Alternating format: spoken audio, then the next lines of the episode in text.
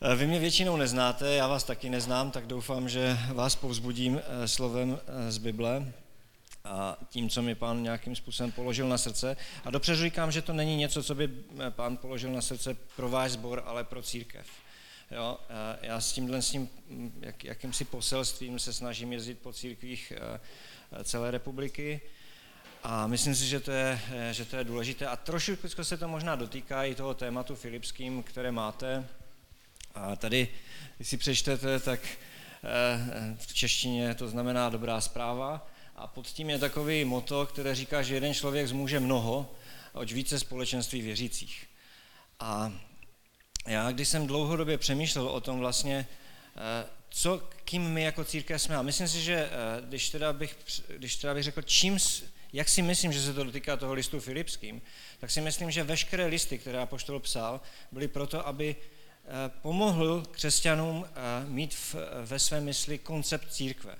Koncept toho, jak církev prostě má vypadat, jak mají vypadat eh, od služeb počínaje po, po konkrétní lidi v církvi.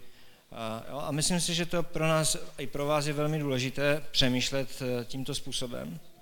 Ale já teď chci přemýšlet o tom, o tomhle tom textu, Víte, když pán Ježíš odcházel z této země, tak nám dal jednu naléhavou výzvu. My všichni, pravděpodobně, kteří tady jsme, tak ji, tak ji známe.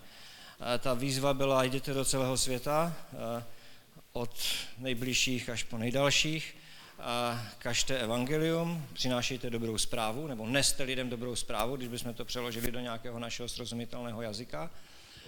A e, učte je zachovávat to, co jsem vlastně kázal, nebo to, co jsem přinesl na tuto zem.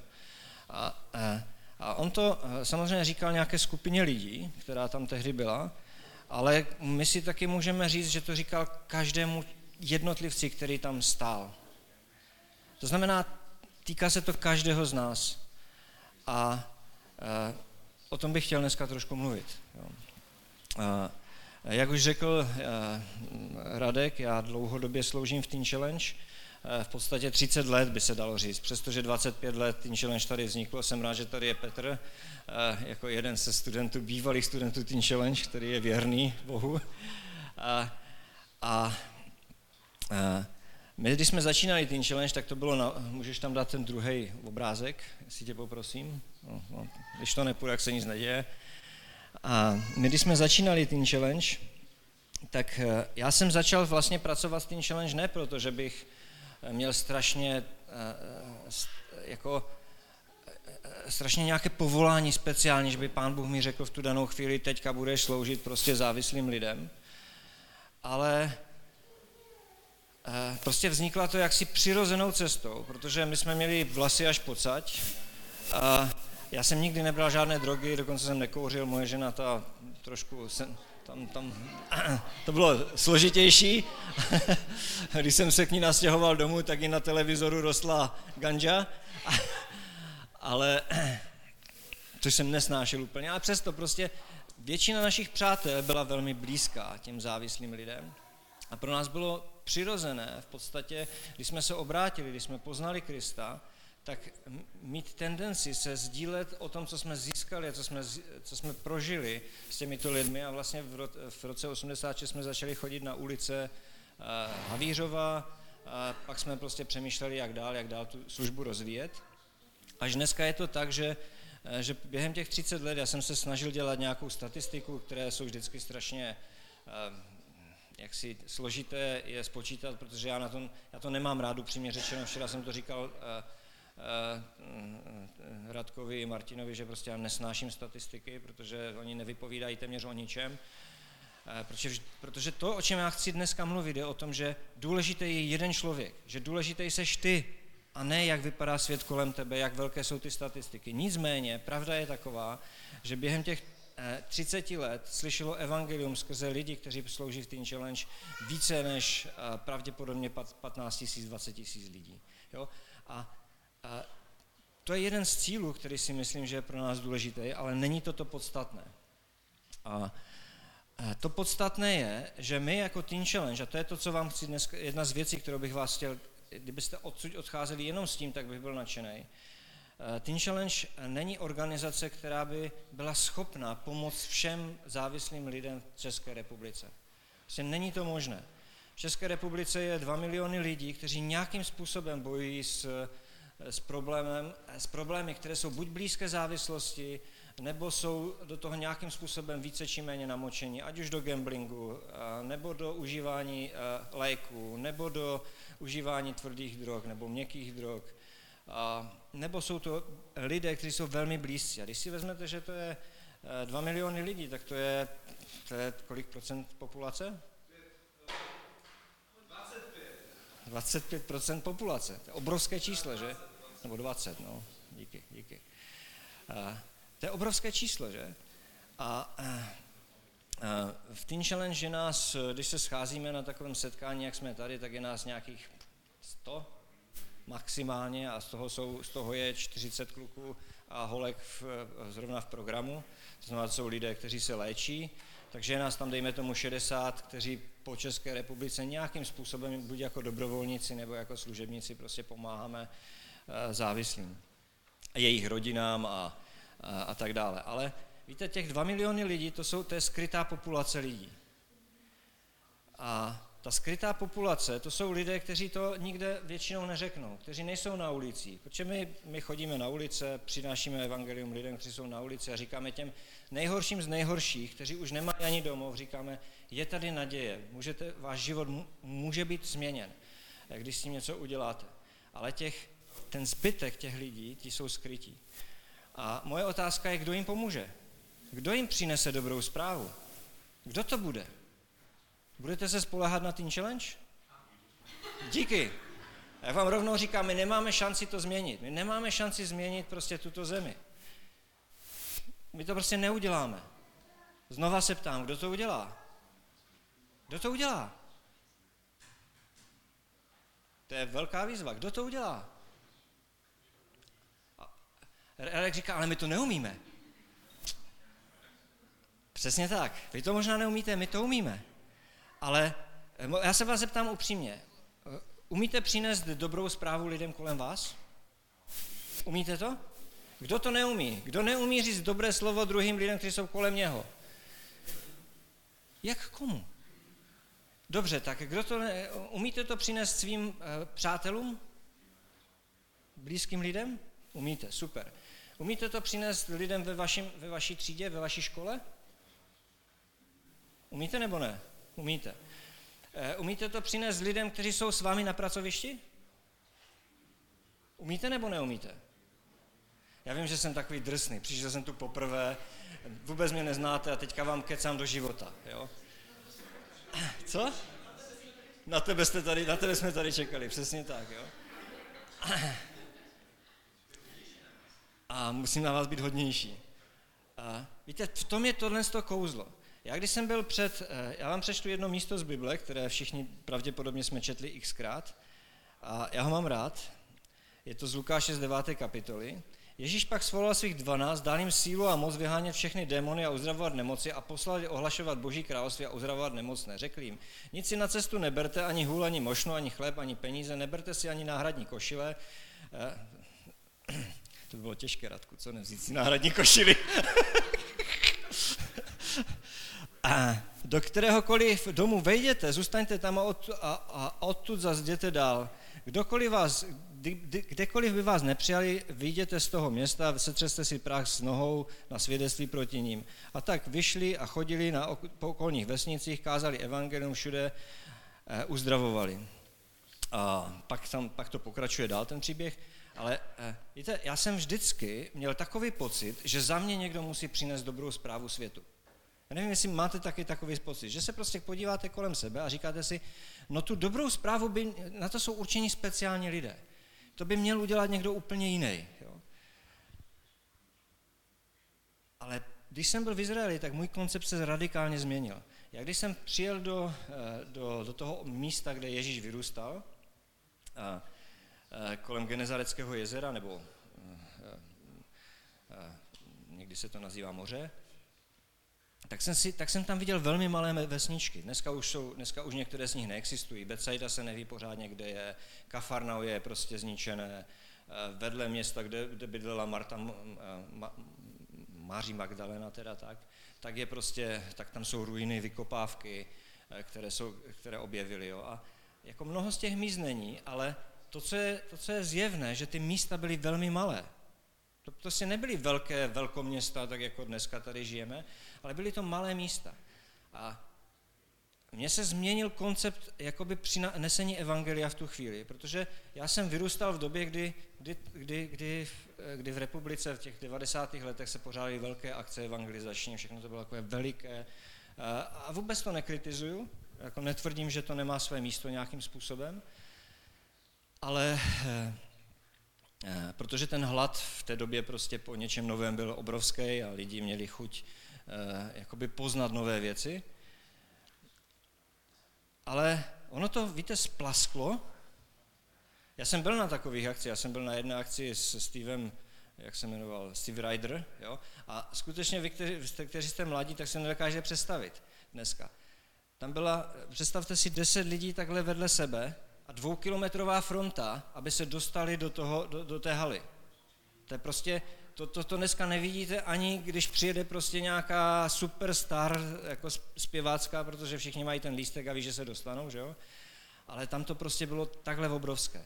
A my jsme si tehdy říkali, přišlo probuzení, Česká republika bude zachráněna.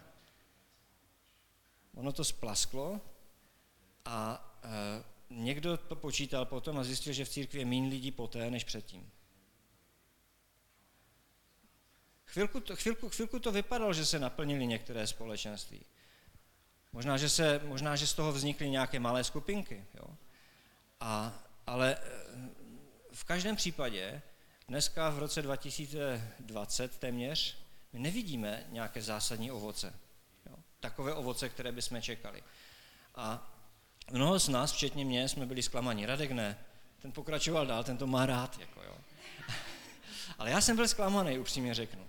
A přemýšlel jsem o tom, co je na tom jako divně, nebo jestli je na tom něco divně, nebo respektive ani ne, co je na tom divně, ale jestli tady není nějaký jiný koncept, který je stejně validní, stejně kvalitní jako tenhle ten koncept. A vlastně došlo mi to úplně nejvíc, když jsem byl v Izraeli a když jsem si uvědomoval a když jsem si to spojil tady s tím místem. Ježíš poslal svých 70 nebo kolik učedníků, kteří byli s ním, ne do míst, kde by je lidi neznali, ale do míst, kde je lidi znali. To byli jejich sousedé. To nebyli lidé, kteří byli vzdálení, kteří by je nevzda, neznali.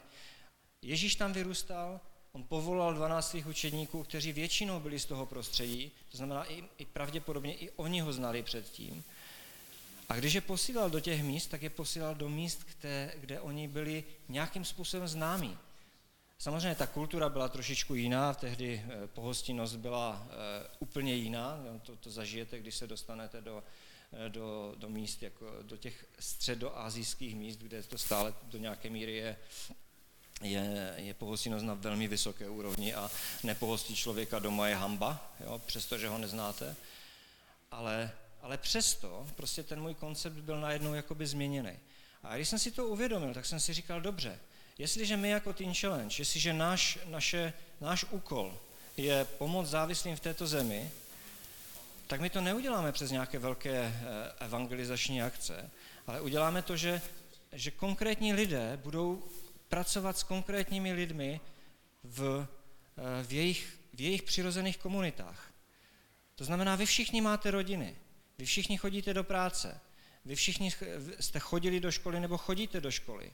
Eh, máte své přátele. A je možné, že, že oni nebo jejich přátelé mají ve svém životě prostě problémy, které jsou nějakým způsobem spojené se závislostí. A jestliže vy si řeknete, dobře, já těm lidem přinesu dobrou zprávu, že existuje účinná pomoc.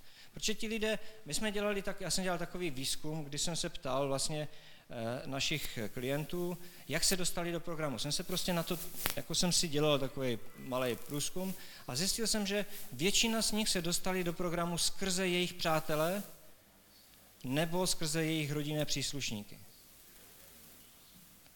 A to je, to je ta síla Evangelia.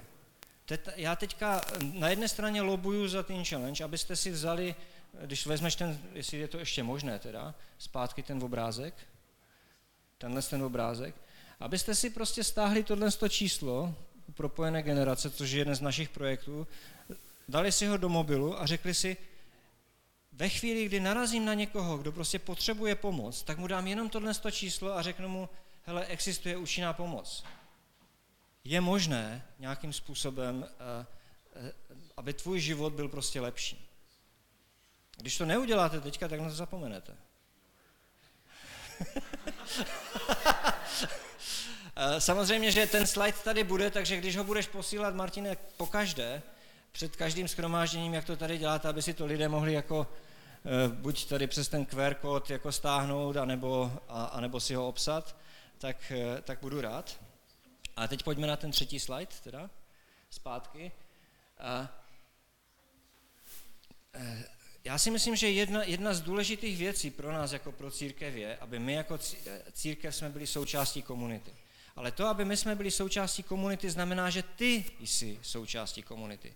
Protože církev není nic jiného než společenství věřících lidí, kteří uznávají a vyznávají Krista jako svého pána a kteří věří, že, že má smysl uh, nést uh, jako učit druhé, protože to je to, co on nám zanechal, učit druhé zachovávat to, co on řekl.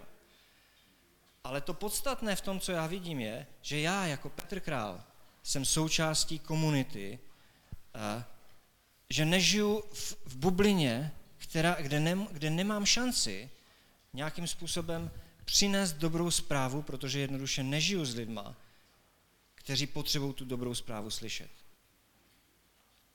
A všimněte si, co Ježíš udělal. On, on, on říká těm svým učedníkům, běžte po dvou do těch konkrétních míst, do těch rodin, které jsou v těch vesnicích a uzdravujte nemocné. Dělejte něco, přinášejte jim dobrou zprávu, uzdravujte nemocné. A já si myslím, že i my jsme posláni stejným způsobem, ale znamená to, ale, ale, ale v našem konceptu velmi často bylo, běžte někam, kde vás tím nikdo nezná a překonejte strašně vysokou bariéru. Kdo to umí? Já si myslím, že takových je možná tady jestli, Ma- Martin. A i Martin říká, oh, asi ne. Jako jo. Prostě je to, všem nám to je velmi nepříjemné a všimněte si, že i vám je velmi nepříjemné, když vás někdo zastavuje na ulici a dává vám nějaký prostě prospekt a říká vám, e, prosím tě, tady bude nějaký koncert. Protože to cítíte, že vás chce znásilnit k něčemu, co není přirozené. Je to tak? Kdo nemá tu vlastní za, e, zkušenost? Ale my jako křesťané si říkáme, ale stejně to budeme dělat. Stejně to uděláme. Ale protože takhle uvažujeme, tak neděláme nic. Je to, je to tak? Protože prostě si myslíme, že ti, ti kteří máme zvěstovat evangelium, jsou ti vzdálení, neznámí, místo toho, aby jsme si řekli, ti, kteří mají slyšet dobrou zprávu, jsou ti blízcí známí. Běžte do těch míst, které znáte a sdílejte evangelium s těma lidma. Ale ne, že s něma sdílíte evangelium na chvíli, ale víte, tam je ještě jedna zajímavá věc a teď, teď, to, teď to beru tak, že to je, eh, že, berte to tak, že to je eh, přenesená myšlenka, že to není to, co, to, co, to, co Ježíš myslel, v, v, jakoby, ale říká jim, tam kde, tam, kde vás přijmou, zůstávejte. Jo? A moje druhá taková věc, kterou já jsem viděl, bohužel v církvi, je, že my děláme takzvané, já, tomu, já to nazývám ideologická přátelství. Jo. Ideologická přátelství jsou založena na tom, že někdo sdílí moji ideologii a je schopný přijmout. A ve chvíli, kdy má jiný názor, jinou ideologii, tak já s ním nejsem schopný být prostě v kontaktu. A eh, samozřejmě, že eh, tam je napsáno, že když, když vás vyhodí z domu, tak si se třepejte i ten prach z nohu a řekni, ať je to na, na, jakoby na na svědectví proti ním, děkuju. Ale eh, to je až poté, když vás vyhodí. Ale to důležitější je, zůstávejte s těma lidma, kteří, kteří potřebují prostě slyšet dobrou zprávu a kteří ji mají. Já jsem včera slyšel něco o tobě, můžu to, možná, že to ani nemůžu použít, jako jo. Ale, ale pro mě to byl prostě úžasný příklad. A, ty máš si spolupracovníci, kamarádku nebo někoho, kdo je těžce nemocný, že? A Prostě já jsem byl fakt jako zasažen v tom smyslu, že když jsem slyšel, jak, jak, jak, jak, jak jsi ochotná s ní procházet čas, i přesto, že víš, že zemře. A kdo z nás by to byl schopen? Protože to je obrovský, obrovský těžká věc. Ona není věřící, že? A přesto s ní zůstáváš. Proč? No moje otázka je proč?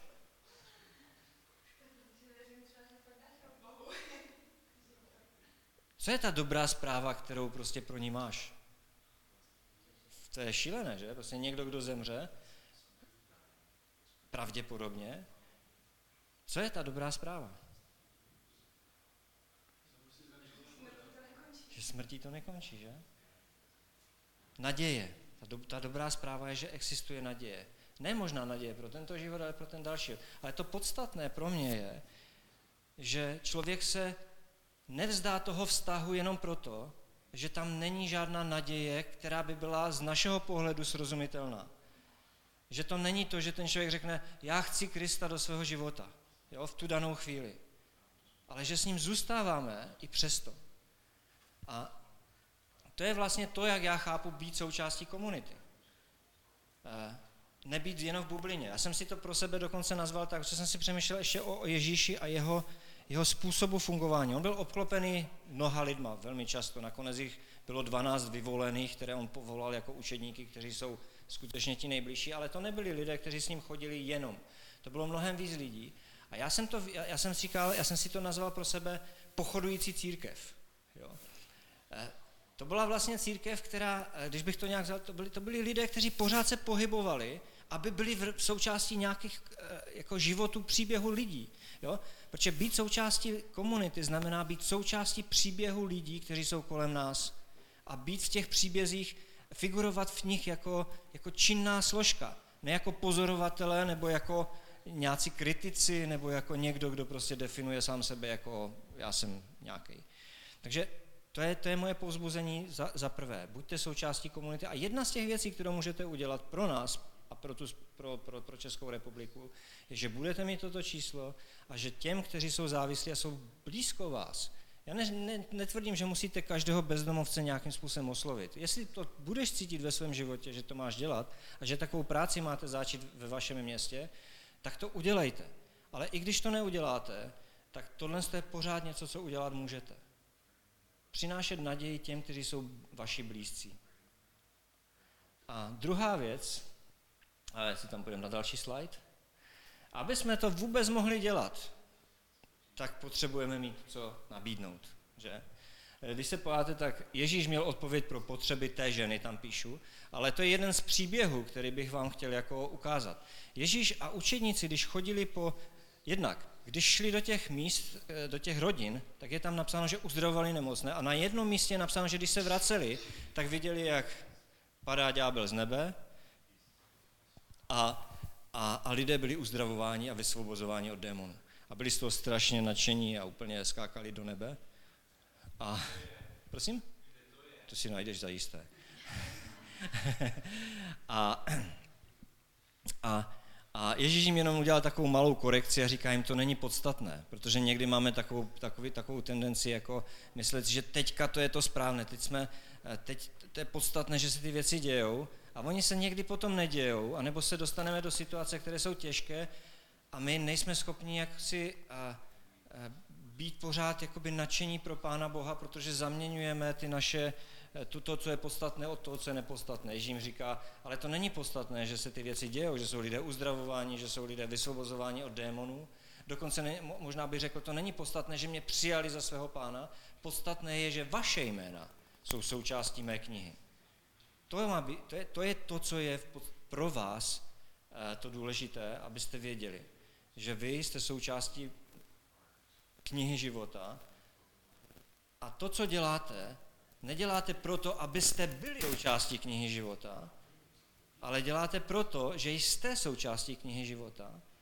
A, děla, a to znamená, vaše motivace, abyste to dělali, není udělat si čárku, splnil jsem úkol, ale jsou ti lidé, kterým sloužíte. A to je, to je hrozně důležitý předpoklad, protože pokud, pokud takhle nemyslíte, tak nemáte co lidem nabídnout. Protože vy jim nabízíte to, co vy si myslíte, že je důležité pro ně, A ne to, co ti lidé skutečně potřebují. Pojďme na další slide. Já jsem, tam, já jsem si tam udělal takovou rešerši toho, co si myslím, že my jako církev, nebo ty jako člověk můžeš nabídnout druhému člověku, bez ohledu na to, jestli bude uzdravený nebo nebude uzdravený. A, a jednoduše já sám jsem ve svém životě potřeboval být vysvobozen z pocitu hamby a viny. Myslím si, že většina lidí zápasí ve svém životě s tím, že se cítí zahambeni. Nevím, jestli vy, vy to tak už nemáte, ale já se někdy cítím zahamben. Ano, ještě pořád. někdy prostě to je tak, že jako uteču z, z, z, z, ve, od svého svědomí a pak se cítím zahamben. Jo. Že udělám věci, které prostě jsou, jsou zahambení. Jo. Někdy cítím pocit selhání. To je strašné to říkat, já vím, že to je strašné to říkat. V církvi se to přece neříká. A, a ještě já, že to říkám, že tady stojím, už nikdy v životě, jako, to už neříkej. Ale myslím si, že každý z vás prostě to, eh, tohle to prožívá a do nějaké míry. A jaký je, jaká je odpověď na to? Jakou máte odpověď na vaši hambu, na vaše selhání? Jak se s tím vypořádáváte? božím slovem. Jak se s ním, vy, jak, ale teď skutečně zkuste, zkuste, zkuste si představit, že jste zahambeni, nebo jste byli zahambeni a co vás z toho vyvedlo, co vám z toho pomohlo. Co to bylo, co, co byl ten zázrak, že dneska prostě jste z toho vysvobození? Co byla ta dobrá zpráva? On se potí, že Radek už je úplně hotový se mě. Co byla ta dobrá zpráva? se na mě koukáte, jak kdyby jsem spadl z višně. Asi nikdo tady nebyl zahambený už dlouho. E, jsem na špatném místě, už si to nepamatujete.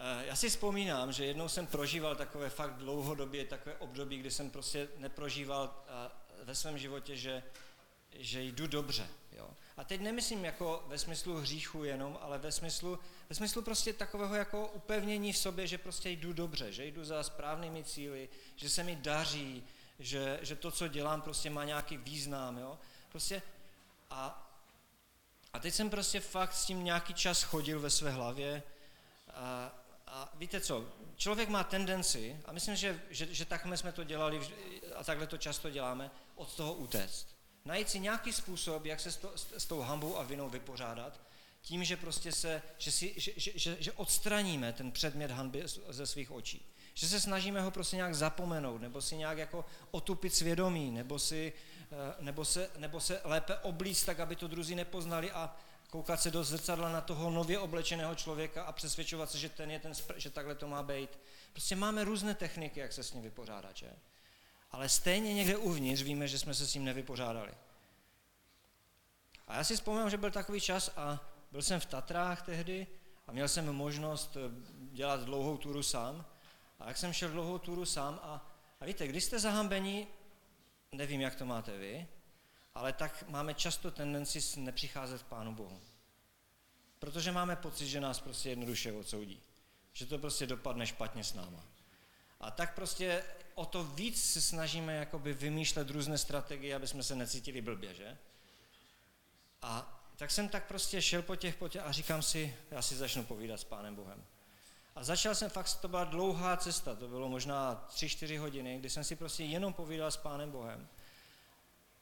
A ani to nebylo o tom zahambení, jako, ani to nebylo o těch věcech, ale ve chvíli, kdy jsem to začal dělat, tak se najednou otvíral ten svět té, té jeho slávy, té, toho, kým on je, eh, toho, co všechno udělal pro můj život, eh, to, co, to, co všechno... Je, to, a teď ještě víte co, jdete v těch Tatrách, že, které jsou krásné jako takové a, a uvědomujete si, že, že, že to všechno krásné je jeho dílo.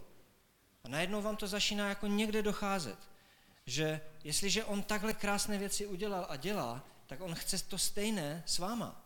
A my víme, že v žalmu je napsáno, že prostě boží úmysly s náma jsou o pokoji. Že?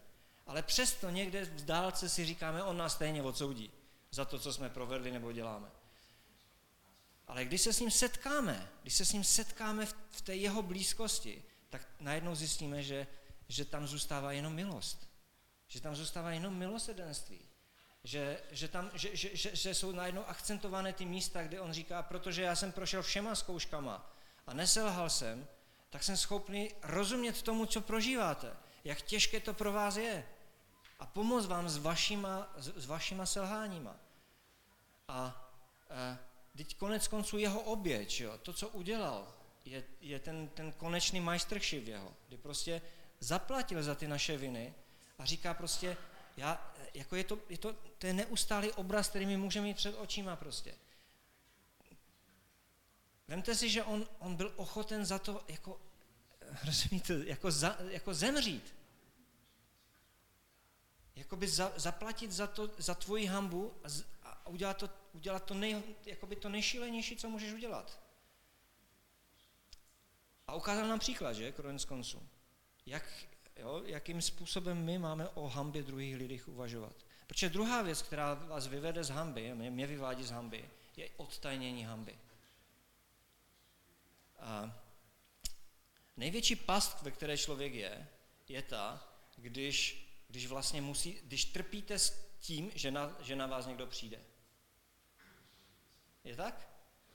Protože to vás může, na, na to někdo může přijít, většinou na to, a, a ďábel na to přišel, že, že jste udělali něco špatně, a má vás v hrsti tím, že vám to neustále připomíná. A jediný způsob, jak se toho zbavit, je odtajnit to. Přijít s tím před Pána Boha a možná přijít s tím za Radkem. ne, Radek je výborný spovědník, vám chci říct. Jo. A, ale proč to říkám? Teď to otočím. Co je tou dobrou... Máme mi dobrou zprávu pro tento svět? Kdy celý svět bojuje s hambou a s, a s tím. A víte, co je problémem církve? Že akcentuje hřích. Že my neustále prostě akcentujeme to, kdo je jak zlý. Kdy, kdy za náma můžou přijít naši přátelé, naši lidé, když to, co čekají, že, že to je ta první věc, na kterou budeme ukazovat. Mně se hrozně líbí je to pro manželství, jo? ale mně se hrozně líbí ten text, kdy říká poštol Pavel eh, mužům, eh, že se máme chovat ke svým ženám, jako Kristus se choval k církvi. A co tím myslel, aspoň pro mě, je, přikrývejte jejich, jejich provi, domělá, provi, pro vás domělá provinění. Jo? Znamená, že my chlapi si často myslíme, jak ta žena udělá něco špatně a místo toho, aby jsme to měli tendenci přikrýt, tak to, tak to pořád jako připomínáme. Že? Kristus, eh, on to Radek to nedělá. Co prosím? Jo, že manželky to taky dělají, ty na to mají právo. a jinými slovy, eh, Ježíš neodhaloval naše provinění. Nevytva, jakoby nedával nám oblečení hamby, s kterým máme chodit po světě, aby si na nás lidé ukazovali, ale on přikryl naše provinění. Přikryl je prostě tak aby, se, aby o nich nemohl nikdo vědět. Protože ta milost, to je to, co vysvobozuje člověka. Ta milost je to, co přesvědčuje člověka. A my, když, jdeme, když my vidíme ty příklady v, v Novém zákoně, když Ježíš chodil, tak, tak si můžete číst ty příběhy o ženě, která byla cizoložnice a chtěli ji ukamenovat. O ženě, která měla krvotok prostě. A vši, když, když se to provalilo, tak se všichni dívali na Ježíše divně. Jako jo.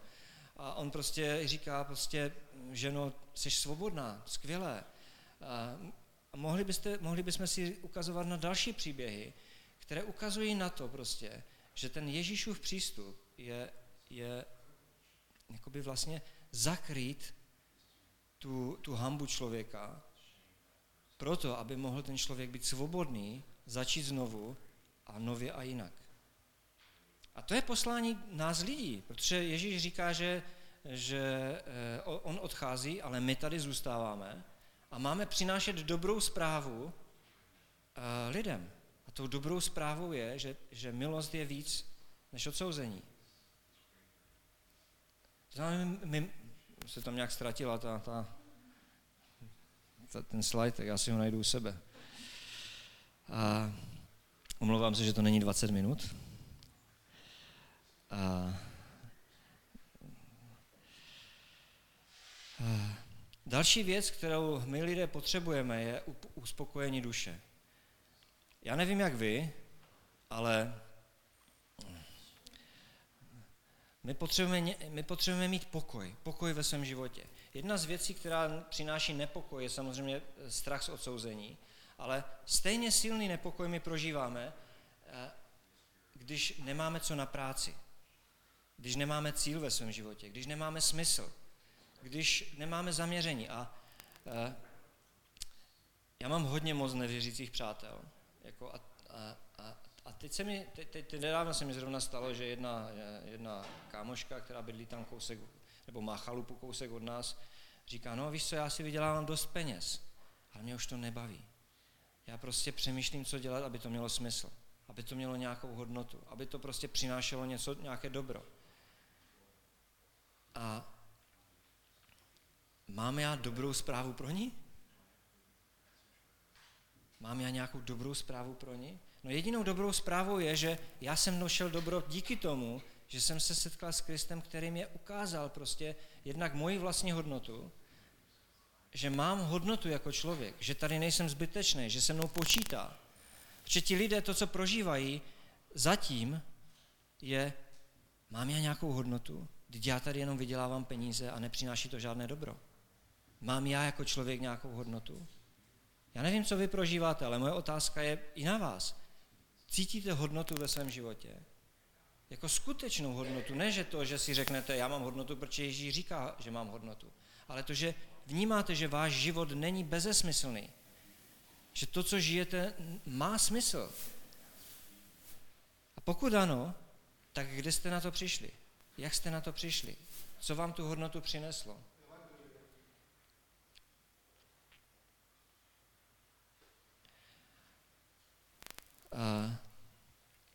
Lidé potřebují vědět, že jsou milovaní, že, mají, že, že lidé potřebují najít lásku a mít komu lásku věnovat. Já vím, že to jsou všechno fráze možná, nebo že to jsou věci, které byste si řekli, my to všechno víme. Ale pořád mějte na mysli své přátelé, své blízké, ty, kteří jsou kolem vás, že to je to, co, to je, to je to, co my máme. My máme lásku, kterou můžeme přinášet. Ale my můžeme taky dovolit těm lidem, aby oni jejich lásku dávali nám.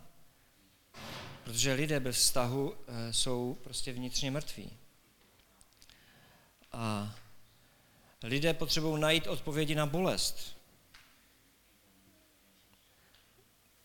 Tady je jeden z příkladů. A je to hrozně těžké. Víte, co já pracuji s závislými lidmi 25 let. A víte, co je v tom nejtěžší? V celé té práci, co je nejtěžší? Zkuste si, zkuste mi někdo odpovědět. Co si myslíte, že je nejtěžší v té celé práci? Ne, s nima, co je v mé práci nejtěžší, vůči ním, ne co u nich je nejtěžší. Co si myslíte? To je samozřejmě smutné, ale to je jejich rozhodnutí, to já neovlivním. Že nemám odpovědi. Že nemám odpovědi na jejich bolest. Víte, prostě ti lidé, kteří přicházejí do programu, to nejsou lidé, kteří by byli prostě eh, grázlové od přírody. Někteří z nich ano, ale mnozí z nich byli zneužiti eh, prostě svými nejbližšími. A to sexuálně, přestože to jsou muži. Mnozí z nich žili v neúplných rodinách, neměli tátu nebo mámu. A ta jejich máma neměla čas se jim věnovat. A to je spousta otázek, která se jim honí v hlavě. A vy s něma sedíte a jediné, je, čím trpíte, je vy sami, čím trpíte, že nemáte pro ně odpověď. Ale víte, co je pro ně odpověď? Za ty roky se jsem zjistil, že je pro ně odpověď? Že s něma trpíte, že nemáte odpověď. To je strašně zvláštní, jako. ale to, ta největší síla není v tom, že říká, říkáte lidem, co mají dělat. Protože to je, naše, to je naše technika, říct lidem, co mají dělat. Ale že s nima trpíte to, že nemáte odpověď stejně jako oni, ale že vaše síla ve vaší bolesti a ochota trpět bolest vychází z toho, že víte, že jednoho dne přijde pokoj, že jednoho dne na každou bolest přijde utišení, že to je to, co oni nemají. A ve chvíli, kdy oni to zažijou spolu s váma, protože vy jste schopni s něma tu cestu jít, tak získáte vztah, přátelství a ochotu se otevřít. A ve chvíli, kdy ti lidé se začnou otvírat, ti vaši blízcí přátelé se otevřou, tak možná naleznete odpověď na některé drobnosti, které, které jim můžete přinést, které jim pomůžou se nějakým způsobem posunout dál. Ale to nej, nejdůležitější v té věci není to dát odpověď na bolest, ale být ochotný s něma tu bolest snášet. A pak je tady jedna věc a to je, že lidé jsou prostě potřebují být zaopatření v životě, že? Prostě to víme všichni, že když eh, máme strach o živobytí eh, a o, to, o střechu nad hlavou, jídlo a tyhle ty věci, že to je jako velký stres. To není jako, že malý stres, to je velký stres. A když někdo ztratí práci, je to velký stres, nebo je před tím, že by mohl ztratit práci, nebo se zhoršit kvalita jeho života, je to velký stres. Bez ohledu na to, eh, jestli jste chudí nebo bohatí. Existuje taková, taková eh, kategorie, která se říká, a já nevím přesně, už si nepamatuju, jak se jmenuje, tak a to mi možná řekne tady někdo vzdělanější, ale kategorie takzvaného, eh, to není chudý ve smyslu skutečně chudý, ale je to chudý z pohledu populace, ve které žije.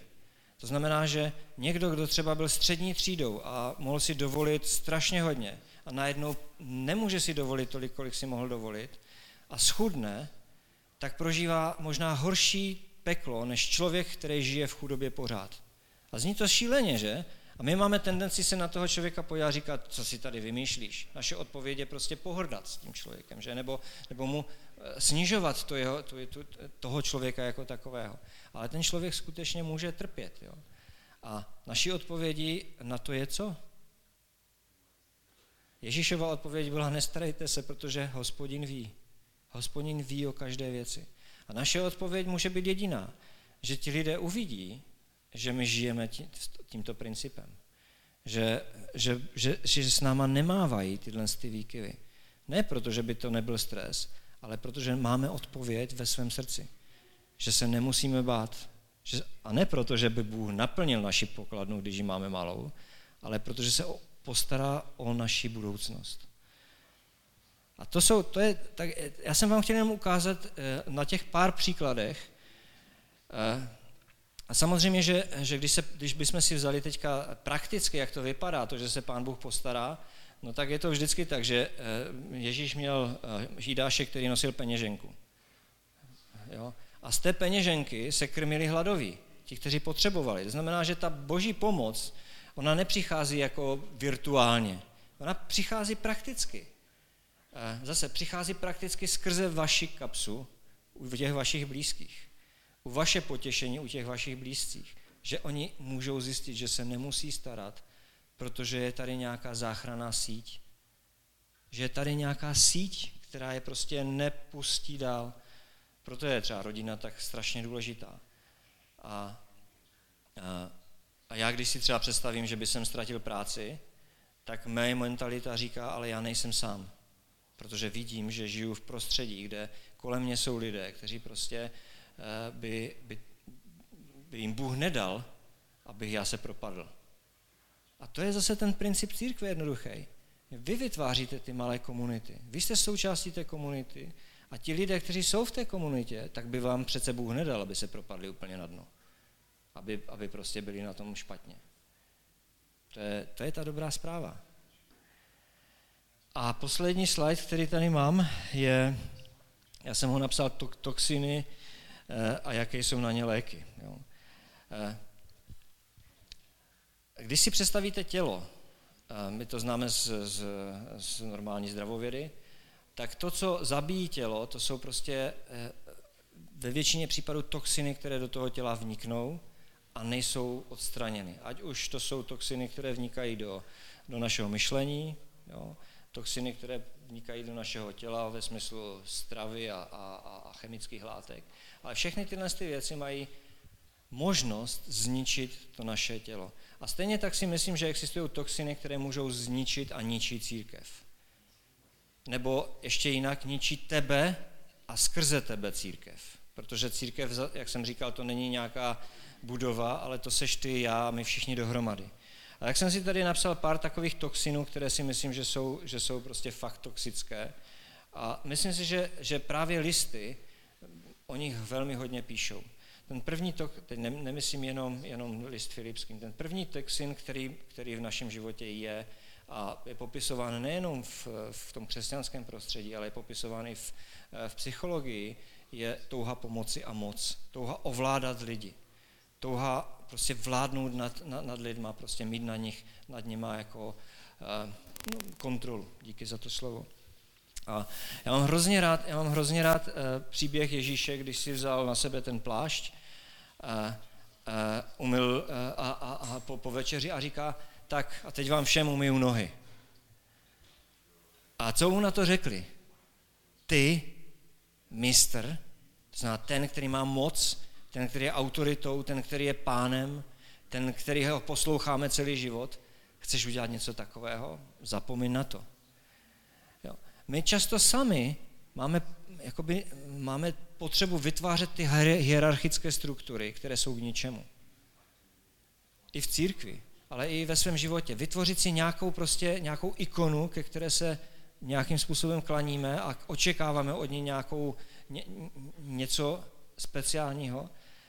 A mně se hrozně líbilo, co si Radku přečetl z toho žálmu. Já nevím, jak to znělo přesně, ale eh, zkus to zopakovat. Prostě můžu poprosit. Že, že eh, no, panovník nese naše břímě na každý den. Eh, bez ohledu na cokoliv, všimněte si charakter Boží, protože v tom je charakter Boží. Panovník se potí. To je obraz. To je obraz, co? Panovník se potí, protože nést břímě znamená se spotit. Ježíš říká to samé učedníkům. On říká, když, když jim myl ty nohy, tak se jich ptá, co jsem pro vás udělal, víte to? A Ježíš říká, a oni mu říkají, asi tak nějak se tvářili, protože mu on musel odpovědět. A říká jim, jestli kdokoliv z vás chce mít vliv, protože to je o vlivu, všechno to je o vlivu. Moc není o ničem jiném než o vlivu. Mít vliv na svět, mít vliv na své přáteli. Takže já radši používám to slovo vliv než moc. A říkám, jestli kdokoliv z vás chce ovlivnit svět, ve kterém žijete, mít vliv, pak udělejte přesně to, co jsem dělal já. Staňte se služebníky. Nemyslete o světě jako o nich, že, že chcete ovládat, že chcete ovládnout natolik, abyste je k něčemu přivedli. A toxinem bohužel každého z nás, to pokušení každého z nás je postavit se do nějaké pozice a myslet si, že díky té pozici my ovlivníme svět. Ale to je prostě toxin. Vytváříme potom hierarchické struktury, které jsou naprosto k ničemu. Další toxin, Eh, který bohužel eh, nám velmi znesnadňuje cestu k, k, k, k světu a k lidem kolem nás, je pokrytectví. Co o tom víc říct, že? Co o tom víc říct? Ale co je to pokrytectví? Víte, já když jsem tady říkal, že selhávám, a mohl bych mu být konkrétnější samozřejmě, ale proč bych to dělal, že? Radek se bojí. A všimněte si, Radek se bojí. Ale teď přece eh, proč mi bráníte nebýt, být, být, být otevřený? Až u kávy. A víte, my máme takovou, my, my, my, my, my děláme takové skupinové poradenství, nebo vedeme takové své pomocné skupiny, které se jmenují bodu obratu. A princip toho bodu obratu je přesně to, že, se, že, že vytváříme, že se snažíme vytvářet eh, eh, jako skupiny lidí, kteří před sebou nemaj, nemusí mít vůbec žádná tajemství. A je to strašně těžké, je to neuvěřitelně těžké eh, se odtajnit, ale ve chvíli, kdy se to stane, už vás skutečně nikdo nemůže odsoudit. Protože vy jste to udělali místo nich. A říká to, mi se líbí, že to říká Pavel. On říká při večeři páně, říká, suďte sami sebe, abyste už nebyli souzeni. Zná pokrytectví je to, kdy my vlastně vystavujeme to naše super já, aby nebylo vidět na ten nepořádek v nás. To je princip pokrytectví. A nechám na vás tady to, tuhle, tu, to, to zpytování našeho vlastního svědomí, protože to se týká našich, našich životů do značné míry, ale rozhodně tahle věc je silným toxinem, která znesnadňuje lidem vnímat to, že Boží království s tím, který je králem, eh, s Ježíšem, je i pro ně. Protože, a já jsem to slyšel mnohokrát, to je prostě, tohle to já nechci, tohle takovou církev, prostě to, to je nesmysl, to, já prostě, to je, to je špatně. A s, s, s, tím souvisí další toxin a to je exkluzivnost, eh, eh, vytváření, vytváření takového toho myšlení exkluzivity. Já jsem přece, my, křesťan, omilostněný, totálně exklu, a, a kdo je víc? Celý ten svět kolem mě je prostě špatný. Jo? A, nebo a, já už jsem, a teď se podívám jakoby na své přátele a, a vlastně hodnotím je z pohledu jejich, jejich hříchů a mé čistoty, kterou jsem si vůbec nezasloužil, že? Mimochodem. Ale hodnotím je z pohledu, já už jsem dál, kde jsou ještě oni. A vlastně vytváříme takový ten, takové, ten, takové to prostředí, kde, eh, já to, jak to nazývám, skutečně prostředí pohrdání. Jo? Protože, eh, proč o tom mluvím? Protože Víte, v programu, kde jsem nějakým způsobem byl leta vedoucím, tak to byla jedna z extrémně důležitých věcí, aby pracovníci, kteří tam jsou, aby nenahlíželi na ty, kterým slouží, jako na někoho lepšího, eh, horšího. Aby, aby, se na ně, aby, aby ti lidé neměli pocit jednoduše, že jim tady slouží nějací super hrdinové, kteří prostě všechno zvládli, ale aby to prostředí bylo prostředí, kdy lidé si navzájem slouží k svobodě a k, k tomu, co potřebují. Pak určitě čtete, v, a my to všichni víme, že eh, eh, a Bible o tom mluví minimálně v, v starém zákoně, kde je těch šest věcí, které Bůh nenávidí a sedmou, teda nemá rád a sedmou prostě nenávidí. A to jsou ten, kdo roz, dočiní různice mezi bratřími. Co to jsou různice? Různice se většinou projevují pomluvama, že? Různice znamená, že prostě nejsme schopni a ochotni eh, nést tu jinakost druhého člověka. A ve chvíli, kdy je něco jiné, než jsem já, tak my, to, tak my se snažíme to jakoby onálepkovat a vydefinovat jako něco, co by se mělo stát stejné jako já. A tím se vytvářejí takzvané různice, protože, ti, protože kdo chce mít na sobě nálepku za prvé, kdo chce, kdo chce být znásilněn k tomu, aby byl stejný jako ten druhý, málo kdo z nás. A ve chvíli, kdy tam vzniká tohle stopnutí, tak v podstatě vzniká odstředivá síla v, v součástí církve, kdy lidé prostě začnou dříve nebo později hledat jakoby zaprvé buď tam, kde se cítí dobře, a nebo ti, kteří prostě mají pocit, že takhle by svět měl vypadat, jak vypadají oni, vytvářet stejné. Vytvářet prostředí, kde všichni jsou stejní. Ale tak či onak je to prostě toxin, který církev může zničit. A kdybyste si mohli jenom říct, co je, jak vypadají, jak, jak se projevují různice, tak jedním z těch projevů jsou samozřejmě pomluvy a je, je, je třeba se s nima jako vypořádat. A poslední, který tady mám, bylo bych víc těch toxinů, ale poslední, která, kterou já vidím, je svéhlavost. Svéhlavost tím, co tím myslím. Eh, já tím myslím to, že, eh, že je tady příliš mnoho hlav, které ví, co je dobře. Eh, včera jsem o tom, jsme se o tom chvilku bavili s Radkem, ne kvůli vás, ale prostě jsme se bavili. A já jsem si prostě uvědomil, že jestliže chceme mít vliv na tento svět, jestli kdokoliv chce mít vliv na svět, tak ta skupina musí být stejné, musí být jedné mysli. Musí, musí být ochotná jakoby umírat pro jednu věc.